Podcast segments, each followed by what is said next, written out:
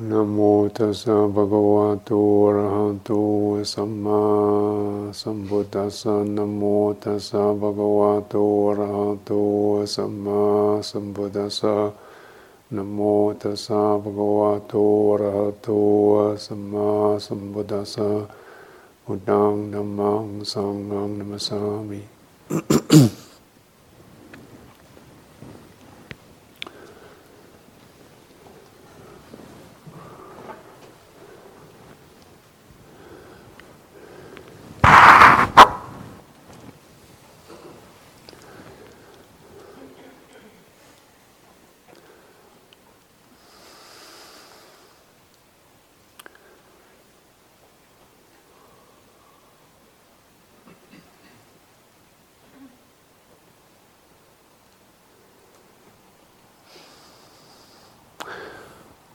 So let's just have a few minutes to practice something. A suggestion might help to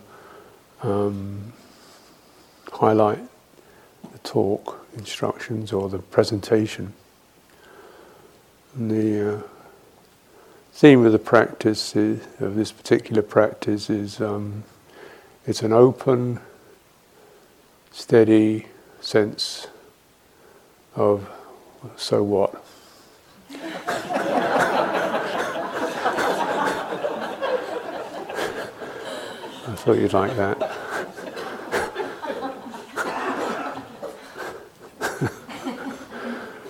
So this is very fine balance. It's not defensive or dismissive so what, it's an open, at ease, so what. You know, it's just that.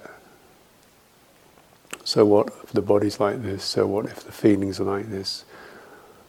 So what? This is just not making anything. If the mind is making something, so what?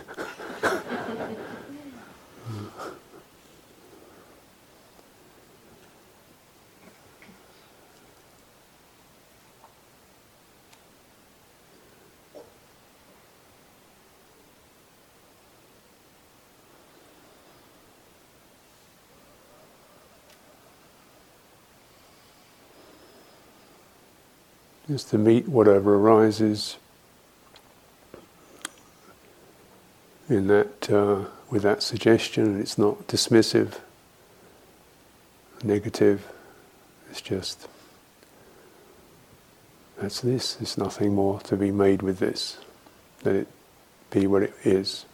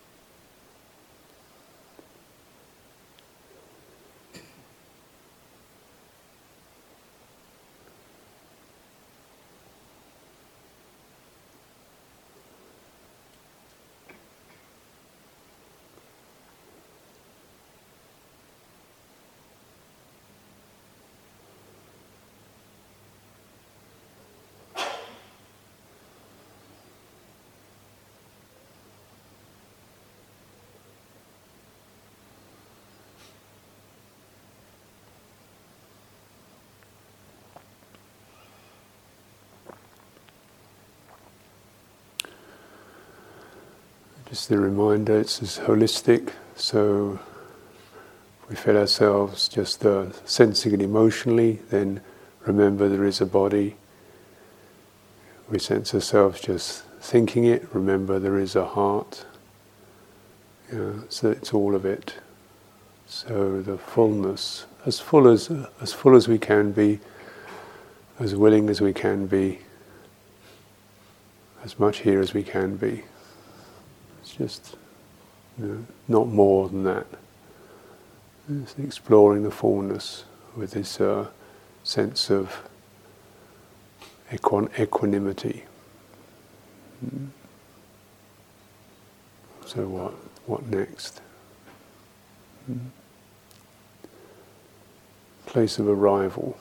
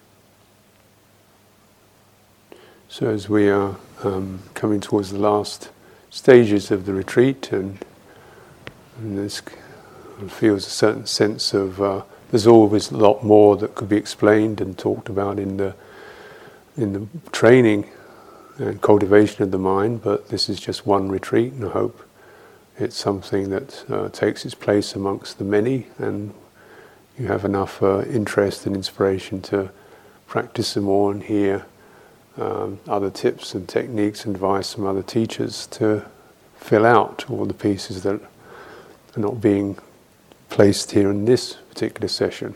You can't do it all, but really it's like dividing up the cake of Dhamma, where you want, you can chop into 3, 5, 10, 128, 84,000. It's really getting the sense that it's, it's just how many slices you want to make it, the cake, how many times you want to cut it up, Can all be, we could say it's just the Four Foundations of Mindfulness, or the Four Noble Truths, or Sila Samadhi Panna, or the Eightfold Path, or these are the ways the cake can be sliced up. The main thing is that recognize that every morsel of the cake has the same taste. It has the same taste. So you get a bit, then it has the same basic ingredients. It's goodness, truthfulness, it's delightful, there's beauty, there's space, there's openness, there's freedom in that. Taste of freedom. Something that we instinctively, intuitively find ourselves, opening towards, like the flower moving towards the sunlight. It just turns that way because it is naturally ehipasiko, inviting one, encouraging, inviting. And even through the pains and the stresses that we experience. So why the Four Noble Truths is so helpful. You know, suffering, origin, cessation, path. This reminder that the cessation of suffering is really through right at the place of the origin of it, where it rises up. And this is, you know, it's an easy enough concept. Perhaps it's a mysterious concept.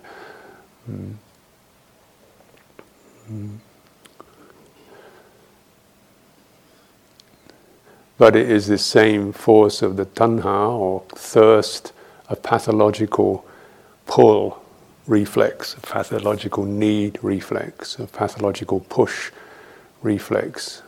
And it's in just managing that reflex, the dispassionate, open, cool acceptance, management, release of that reflex. You know, how do you release a reflex? You don't release it through tightening up around it, pushing it away. You release through a sense of, even this is okay, it's like this, with the recognition that in order to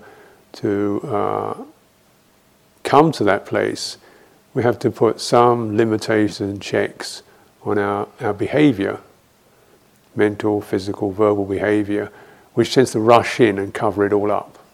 It tends to rush into doing and being and having and busyness and stuff, and that's just what happens. It's like a reflex that pulls into defence. It's a reflex that pulls into ignorance, a tanha or thirst or craving, and ignorance, avoidance, not being in touch with, obscuring, forgetting, all of this senses. The two go together, and the tanha does not want to be seen. It pulls the ignorance over it. It says it's somebody else, or in the future, or I can't do it, or it doesn't really matter, or it's his problem, it's the world, it's my body, it's my life, it's this, that and the other. It's just, you know, it just stops you getting to the point. And so that reflex of tanha and avijja, ignorance and craving, is then we have to sangwara, check, restrain as best we can. You know, yes, is it okay to experience this pull, this need, this sense of self with its histories and stories? And then can we get right to the point of it, so the stories come down to one point, which is this vulnerability, this frailness, this pain, this unsteadiness, this neediness, this unresolvedness, which may be extremely acute in some cases. In other cases, it's just this like dull, what's going on? I don't, you know, sense that sense of something like that, and something wanting to fill it up with something. You know, fill it up with something, and from there, so that fill it up with something brings around the system called clinging, or grasping, or feeding. These are just, remember, all these words are metaphors. So they're just trying to, and the Buddha used a lot of very stark language to really highlight things that, you know, often we just let pass by. It's not that, oh well, you know, the Buddha's saying, no, this is called clinging. This is called craving. You know, and you think, I don't crave, you know, and. But then the Buddha's kind of highlighting something, saying, well, just wait till you go without for a while, then you'll see what happens. And the clinging and the craving, the thirst and the trying to fill it up.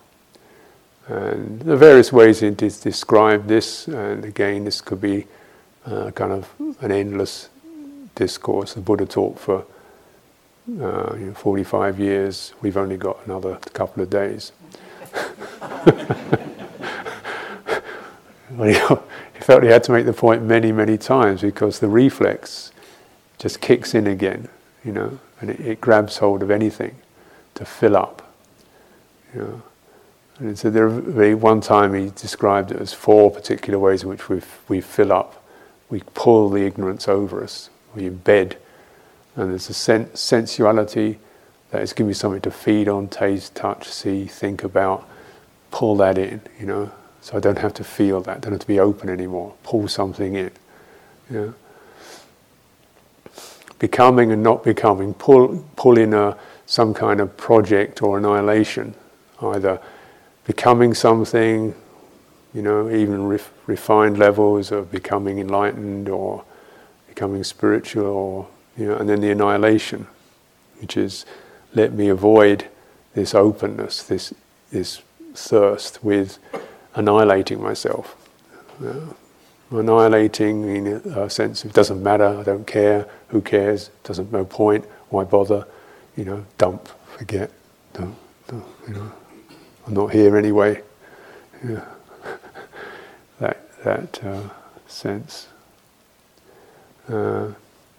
And clinging to views, our rights, systems, customs, how to organize my life, systems, structures, customs, techniques, meditation techniques, ways you organize your day, where you play tennis, anything, becomes the way that makes me feel steady and secure and established. I feel nice and steady because I've got my little system going for me.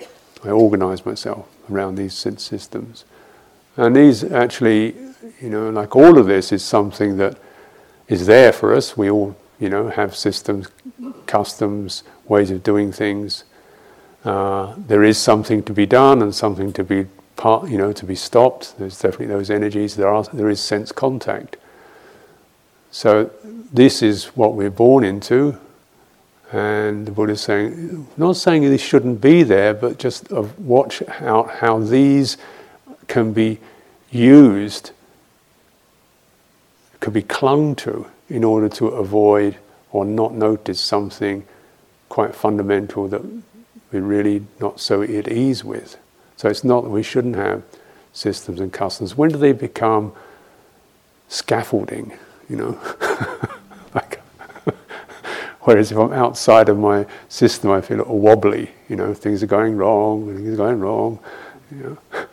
And, so we look for the meditation system that's going to make me feel nice and steady and secure, and every little thing is in place. Don't have to feel that kind of open, slightly raw, thing there. Now, this is again to emphasize, there are systems, there are traditions, there are customs, there are techniques. How do we use those with wisdom rather than ignorance? How do we use them just to kind of create some calm, some steadiness, some open space, some clarity, some virtue, so that this is all these things contribute to holistic opening the body-mind, opening it, something we feel steady with, and within that there'll still be that somewhere in there the unresolved. It could be, and we may think it's because of our past, or because of our people around us, or because of our future doesn't look so good, or because of something wrong with ourselves. Mind isn't very good, body isn't very good, the whole thing's shot.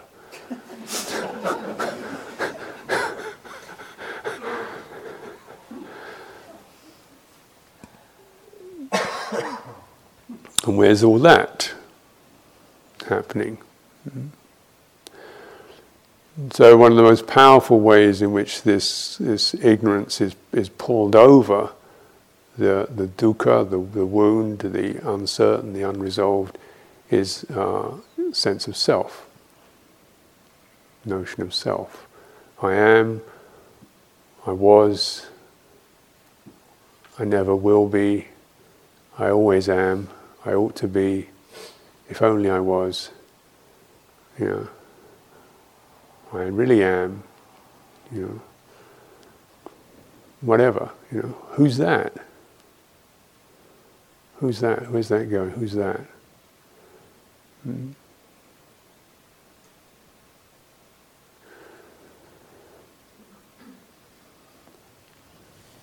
And the Buddha said, well, you know, some people manage to, you know, just chill out on the sense level. You know, they're pretty chilled, pretty restrained, pretty collected. They've got that one.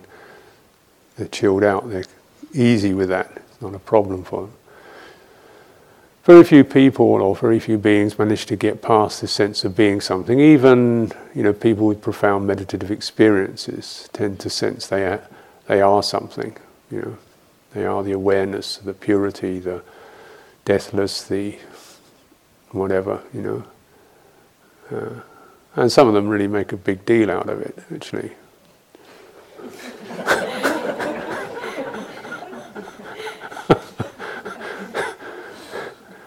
Which always seemed to me slightly suspect, like, why do you have to make such a big deal out of it? What's the push? What's the push, you know, behind that? What's the need to be affirmed, to be seen, to be known as, you know? And interestingly, one of the training rules in the monastic vinaya is that even if you have profound realizations, you're not supposed to really talk about it, even if it's true, because it's just, you know, it doesn't need to be propped up by some self affirmation. Just let it be the way it is. Let it happen, you know. And if you want to help people, just do what you can. People know a good thing when they see it. They don't have to have somebody putting down their business card. I'm one of these, you know.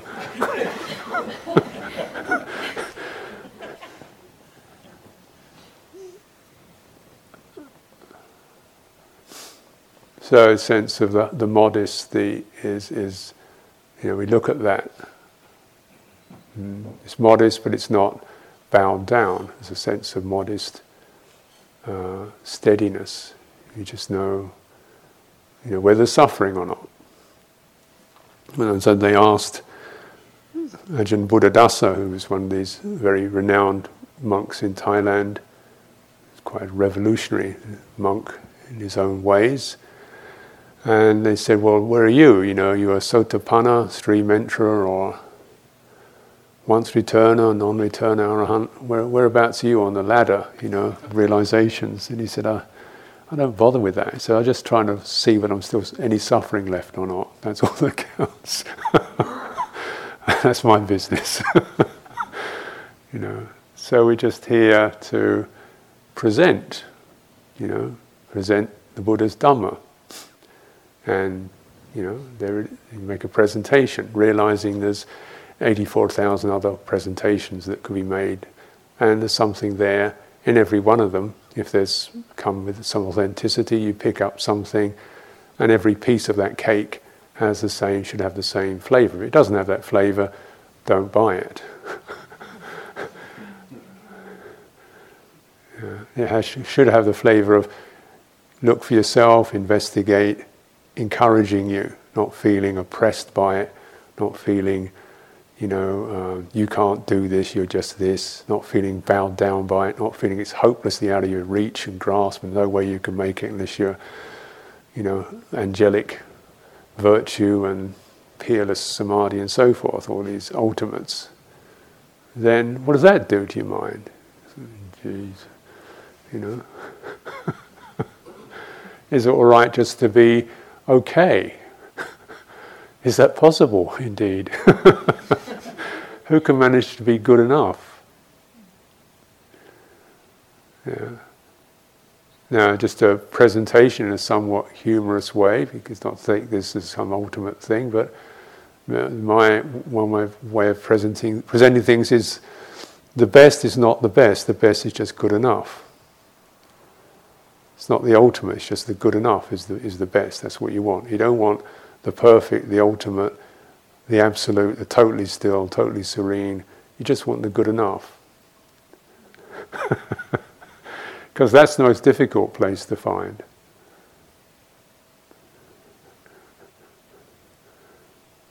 We tend to swing between the highs and the lows. Who can manage the good enough? without sort of shrugging their shoulders as well. It's not a dismissive good enough, it's just, I'm contented. This is, yeah. I don't need to keep making anything more out of this. I mean, that really is a profound realization.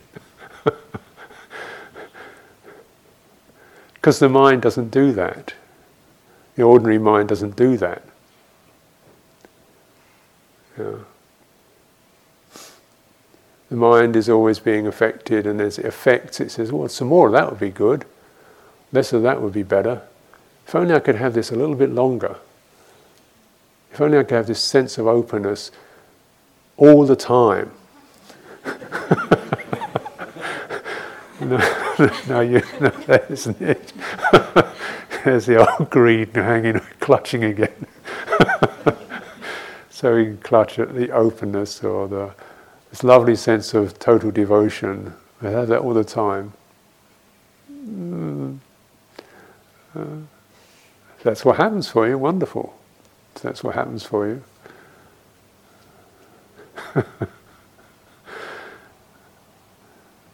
But these are all conditions. Conditioned states that we can witness, experience, we can even develop them. And the Buddha is saying, yes, there is a development in these. But the so far, only so far, is there a development in these. And then there's the realization, it's just this, it's just this.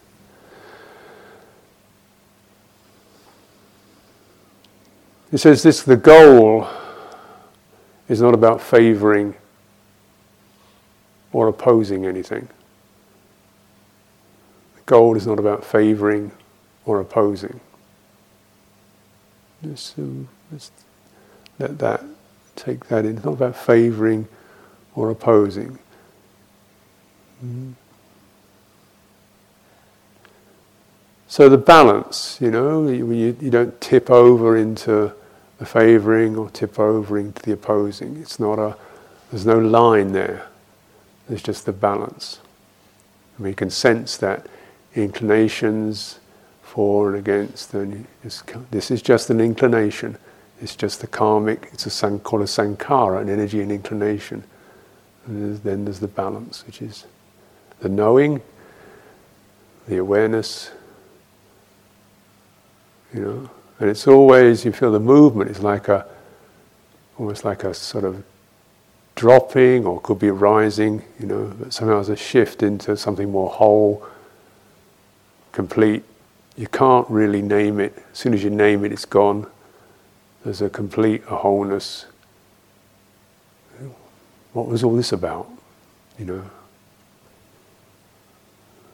so that non-favouring, non-opposing, non-grasping, non-clinging, non-feeding on. And, it seems to me the way it is that that can happen, or it can be that, and then the clinging comes in again. Oh, that was nice. Some more of that, Whoops, there it goes again, and so on. Yeah.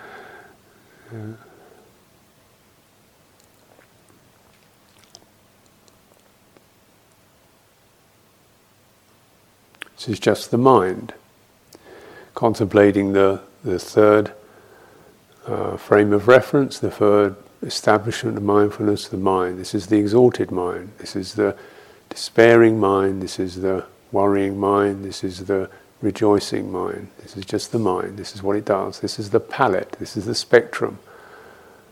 Yeah. And the Buddha says, I know the whole lot, I know everything in the spectrum, from X-ray to infrared, from stuff you don't even see. I've been there. I've been out to levels of neither perception or non-perception, I've been there. Yeah. The whole lot, and probably some of us have just got like 4 colours, and the Buddha says, I've seen the whole range of, 84,000 colours, I've been through the whole lot. It's just that. It's just that. There was one time when he was talking the Venerable Ananda, and he was describing the different levels of samadhi. And remember, the Buddha encouraged development of samadhi for collectedness, for well-being in the present moment, for gathering together virtue and skillful factors, and to feeling good. So this is good food. This is good food. And it says, you can refine this stuff right down to this, these places where at a certain level of samadhi the body starts to dissolve. Your one's embodiment experience, which is a matter of pressures and heat and flow, starts to become so kind of soft that it merges. And it's not you haven't lost the body, but just the body has transmuted. The body's sense is transmuted into just a level of feeling, energy and perception, very steady and beautiful. And then that can calm, can get more refined away from stronger feelings to subtler feelings of space and openness and so on. He's saying you get to this, it's called the sphere of nothingness, the sphere of neither perception or non-perception. And he said if you want to cling to anything, this is the best thing you can possibly cling to. But he's saying the deathless is the freedom of the mind from all clinging.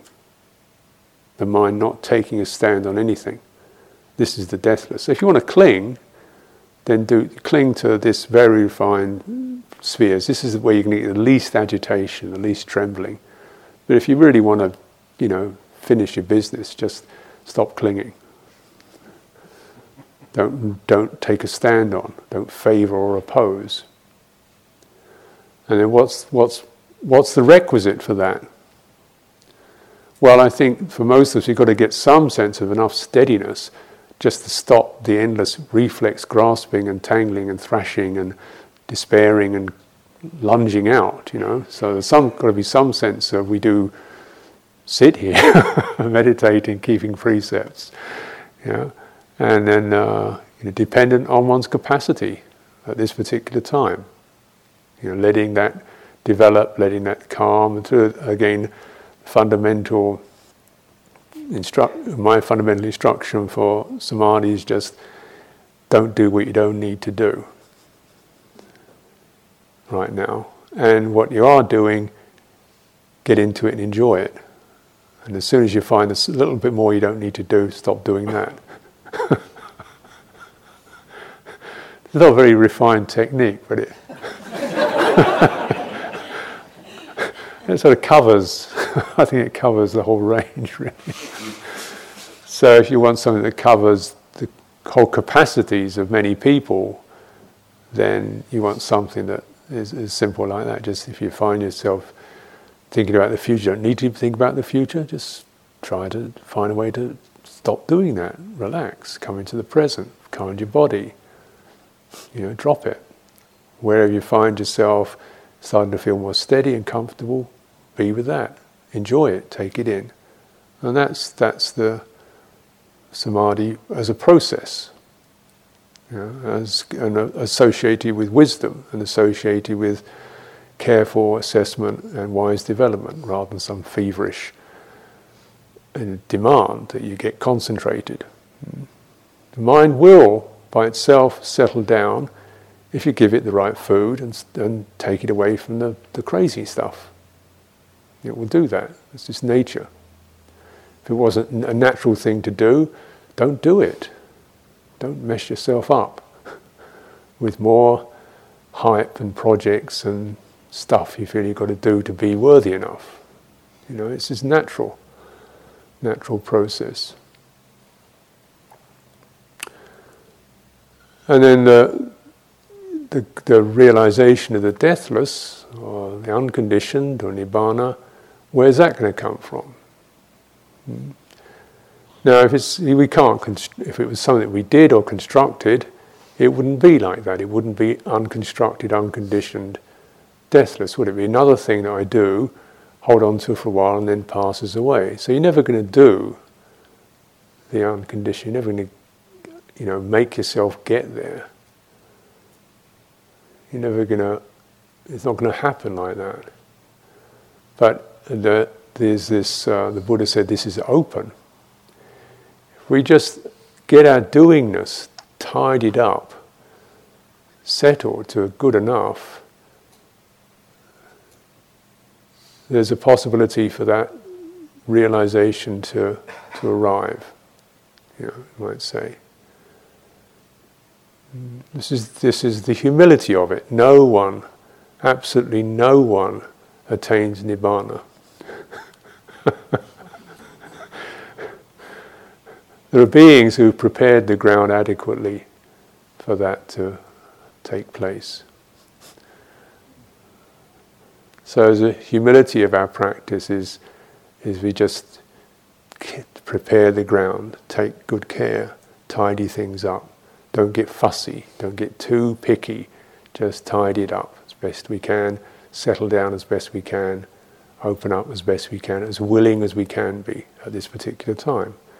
We find the places where we're not willing, we don't want to go there, we're still frightened or defensive. Okay, just wait, pause, give it all the time, the world, that, and the healing of empathic presence.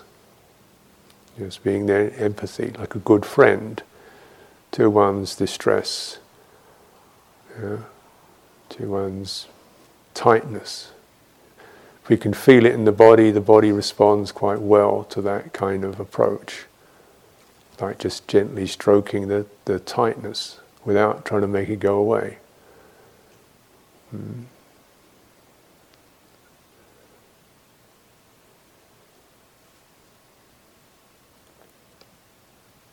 Realizing that this reflex is a natural process, the defending ourselves, trying to defend ourselves from the painful. It's a natural thing also. But it's also something that hasn't yet really understood that, you know, there's another way of releasing that, which is through openness, through breathing through it, through really seeing it as not self. And again, you know, when we use these system words like not self, it can be just conceptual. It doesn't work that way. It makes us more confused. But it's that real, like on an empathic level, it's the sense of let it be that way. What's this got to do with me? Let it be that way. Let it say its own thing. Let the sadness say its bit. You know, let the anger say its bit. Let the frustration say its bit. You know, and we listen to that. And we listen to it not just through the heart, but we listen to it through the body. Widening, and you know, as you widen through the bodily sense, you find the places that seem energized or activated by a particular mind set, and you widen to the places where it doesn't feel that way. You know, so we might feel all tightened up in our throats, but down there in your ankles are having a good day. As far as they're concerned, life is fine. So you go take it all the way down till you find the place where it's okay, and then you've got something to hold it. You can't hold it, you can't hold the pain with the pain, but you can hold the pain with the non-pain. So you just go to that. Okay, here it is, you know. Sometimes you just open the space around you.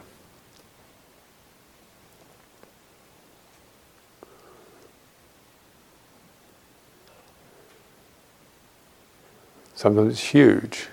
I remember a good friend of mine, when his wife passed away, he had this, you know, walking, meditating with this incredible sense in his chest, and he opened his whole body and it just got bigger. And he opened into the earth and it just got bigger. And he opened into the sky and it just got bigger. And he opened into open space and it just blew up. You know, feeling of it just blowing itself out into open space. Sometimes you need a lot of space. You know. Sometimes it's just a lot of time, really. You know, it's not just space, it's also time, all the time in the world. how much energy is there in one's pain. Yeah. How big a space do you need for that to empty itself into? Really practicing Dhamma is gift. Practicing the gift. Accepting the gift. Accepting the gift of the deathless. You know, that we've all the time, in fact there is no death. There's just bodies passing, mind states passing, emotions changing. Yeah. The deathless is that sense of as long as it takes. Day, year, 10 years, decade, lifetime. You know, practicing the gift. The gift is infinite. The gift of time, the gift of space, the gift of that is infinite, as long as it takes. And staying with it. Mm-hmm. Because what one begins to recognize, maybe as you sense this craving pull to hold, to have, to be, to fill up, to find an answer, to arrive somewhere, to know it all, to, you know, have sorted oneself, to have been made worthwhile, to have felt one's pay one's debts to other people, to feel one's all that, you know, the obligations we feel, when will it end? And that pulling to try to find a way for it to end, you know, it seems like a hole there that's pulling, please fill me up. Actually it isn't a hole, that's why you can't fill it. You can throw everything into that hole. You can throw motorbikes, you can throw vacations in Hawaii, you can throw everything in that hole and it just goes slurp.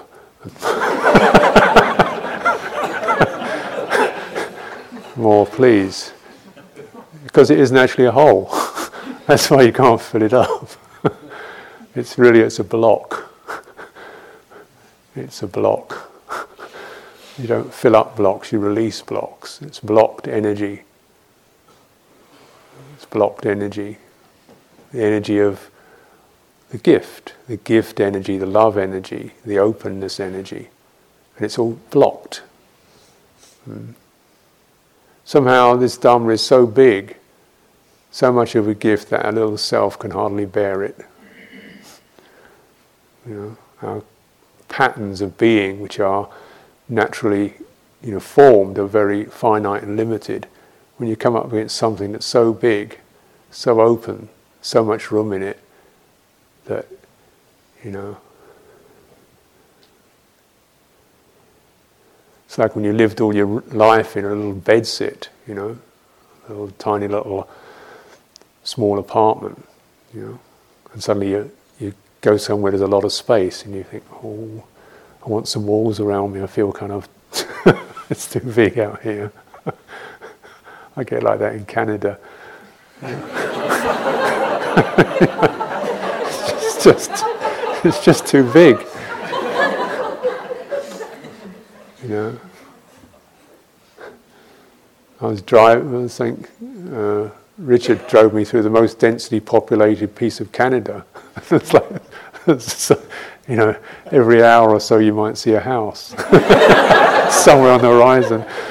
Gee, you know, in southern England, you know, you can't turn your head without seeing a house somewhere.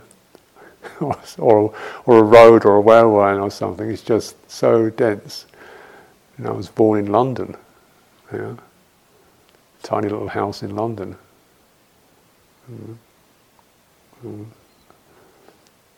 Look out the window and there's somebody looking in from next door.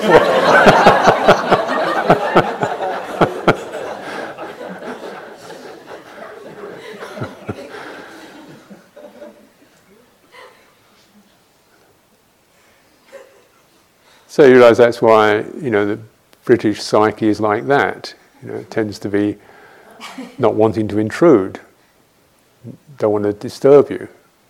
You know, so kind of close it all in, because you've got 150 people around you. You get that sense of trying to hold yourself in. There's not enough room to really unfold. Don't want to be a nuisance is very, very British. don't want to disturb you, don't want to be a nuisance, don't want to intrude, get in your way, as if, you know, that's kind of considered absolutely polite and appropriate, not neurotic.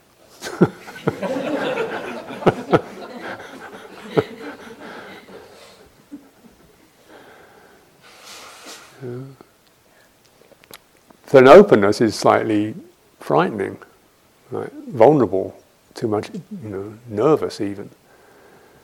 And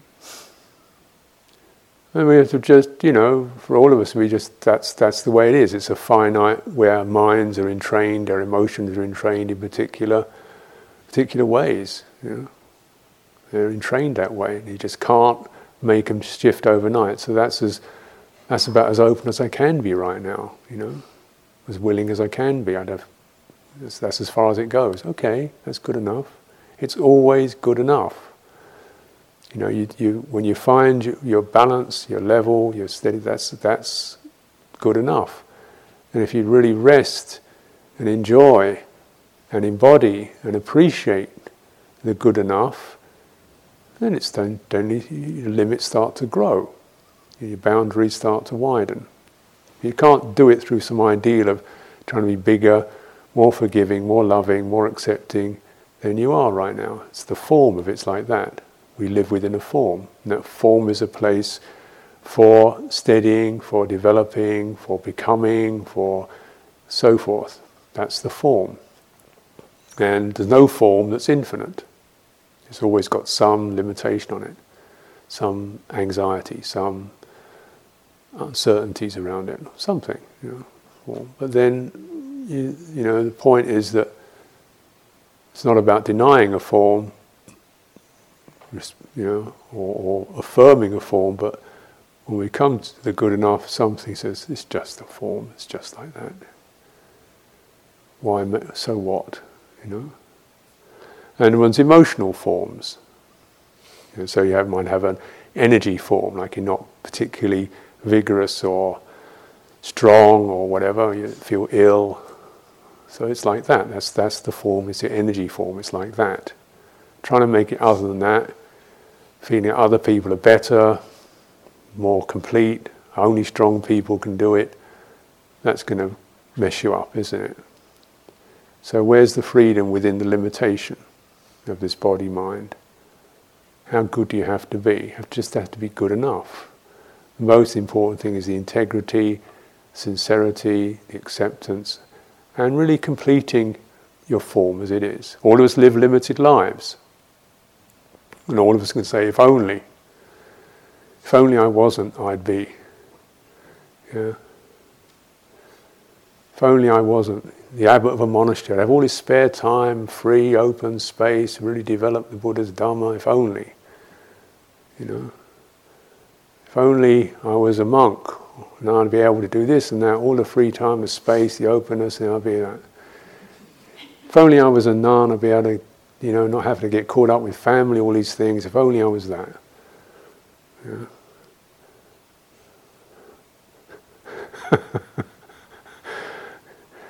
You know, we're dying into our life.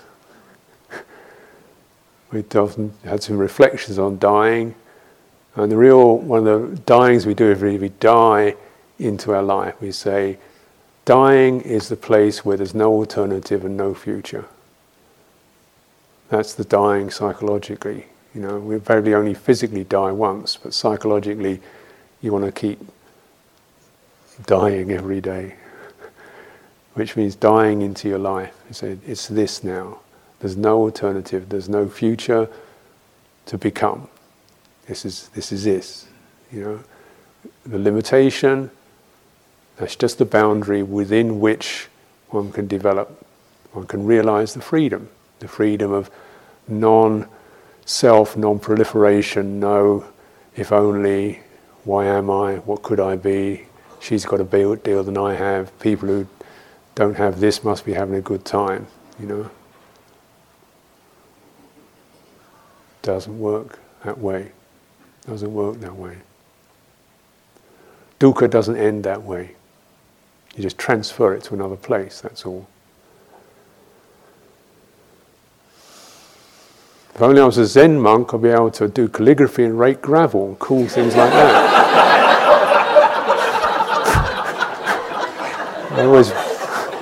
I really like to just spend my time doing calligraphy and raking gravel. That's cool as far as I'm concerned. Theravada, you have to do those things on the sly.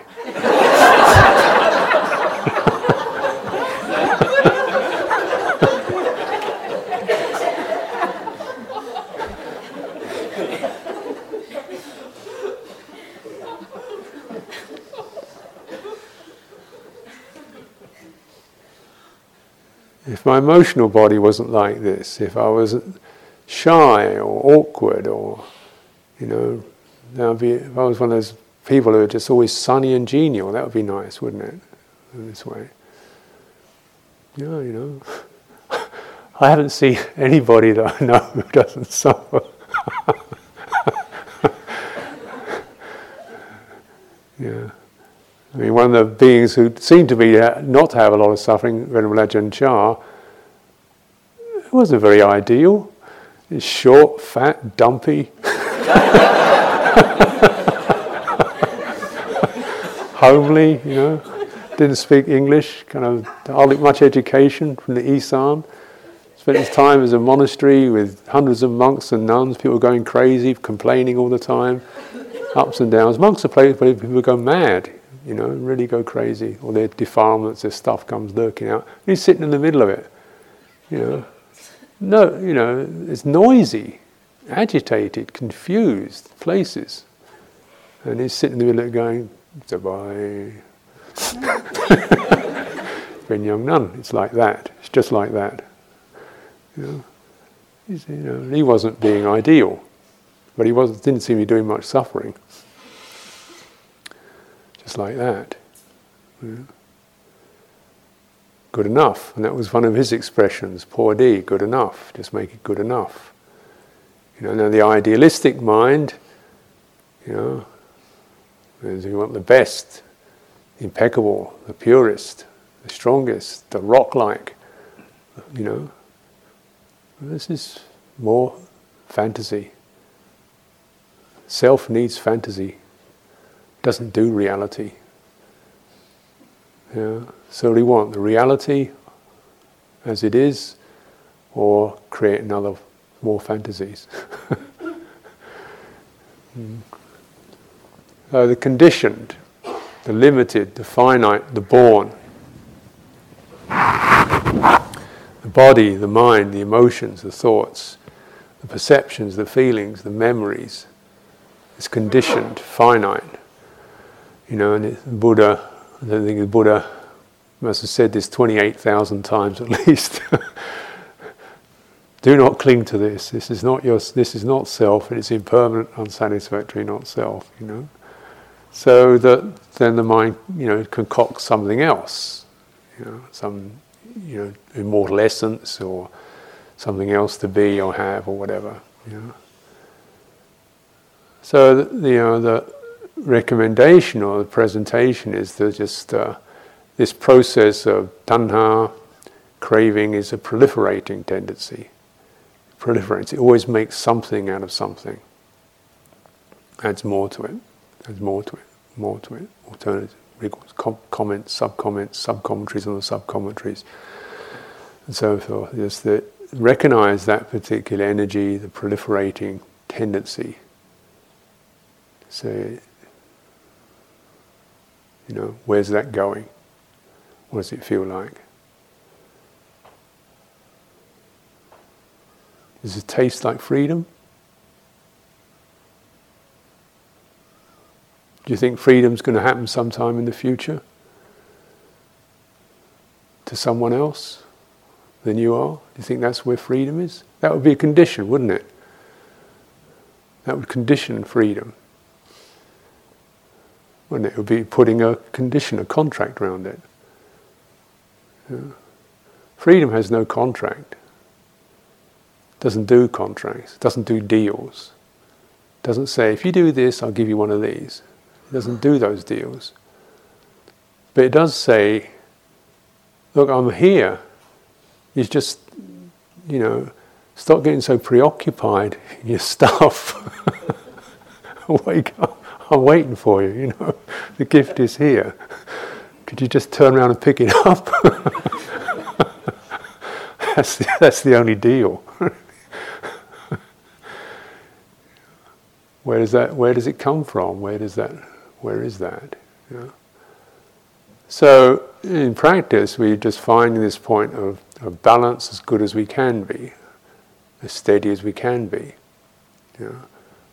And saying, is there something else you could just not have to do right now?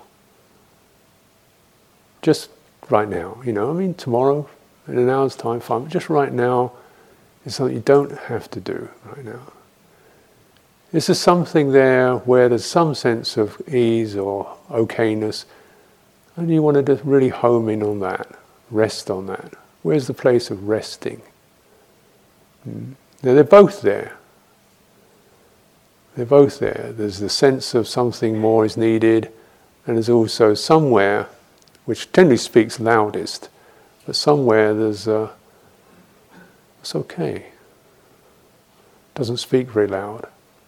That's where you want to really resting. Mm. So that we can give ourselves the time, the moment, the occasion to open to the deathless.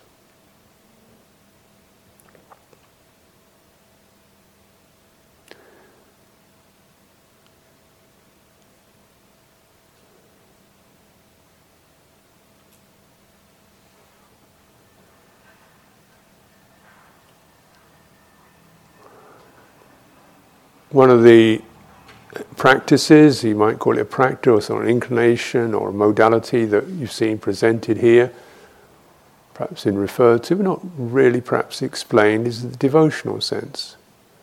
And here we're using Buddha, Dhamma, Sangha as devotional themes, you know, to catalyse that, making lighting candles, bowing, chanting.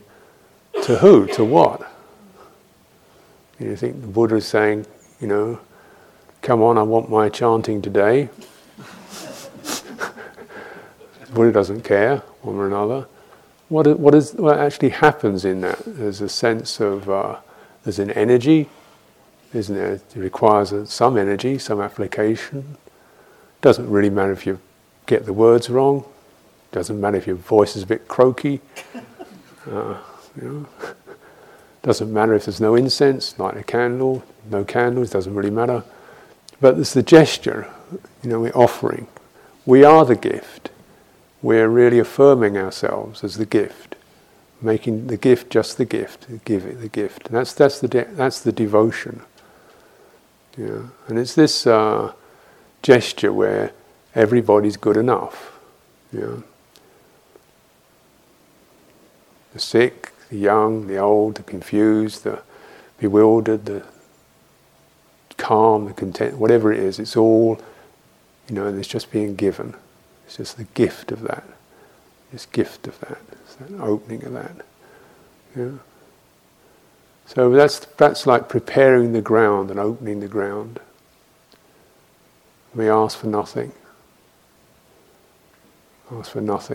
See, all we want to do is have a chance to be the gift. There's changing that energy, that block, the pull in, you know, which is not a hole but a block. That's what starts to release it. Or one theme that is suggested for softening and releasing that hole which is a block.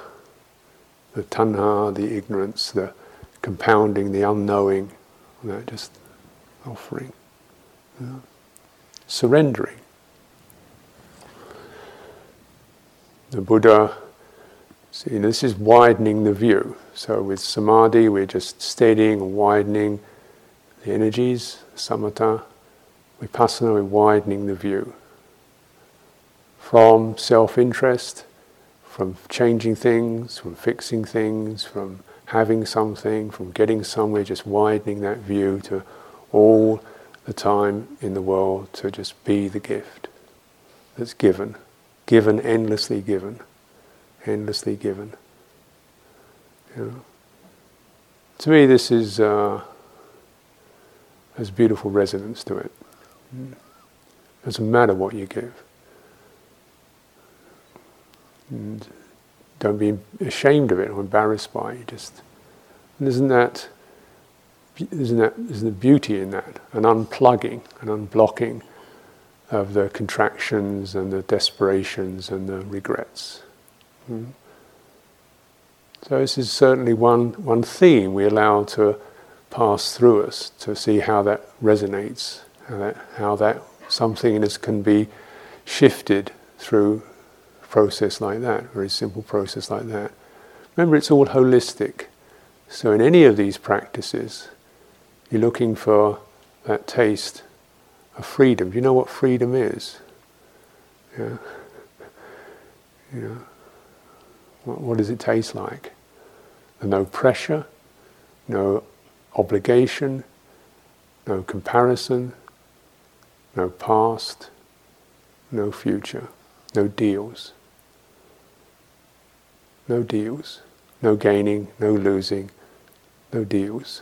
Isn't that the freedom? This is just the presentation.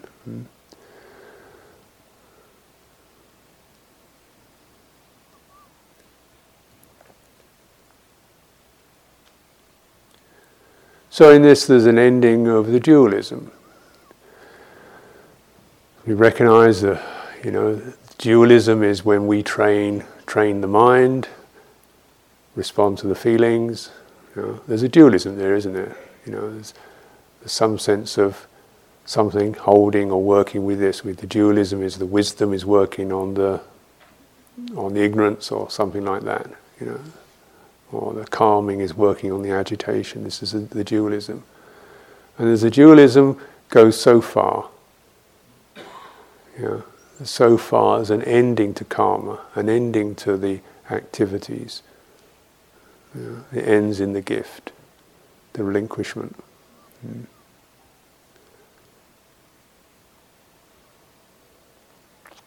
So I offer this for your reflection.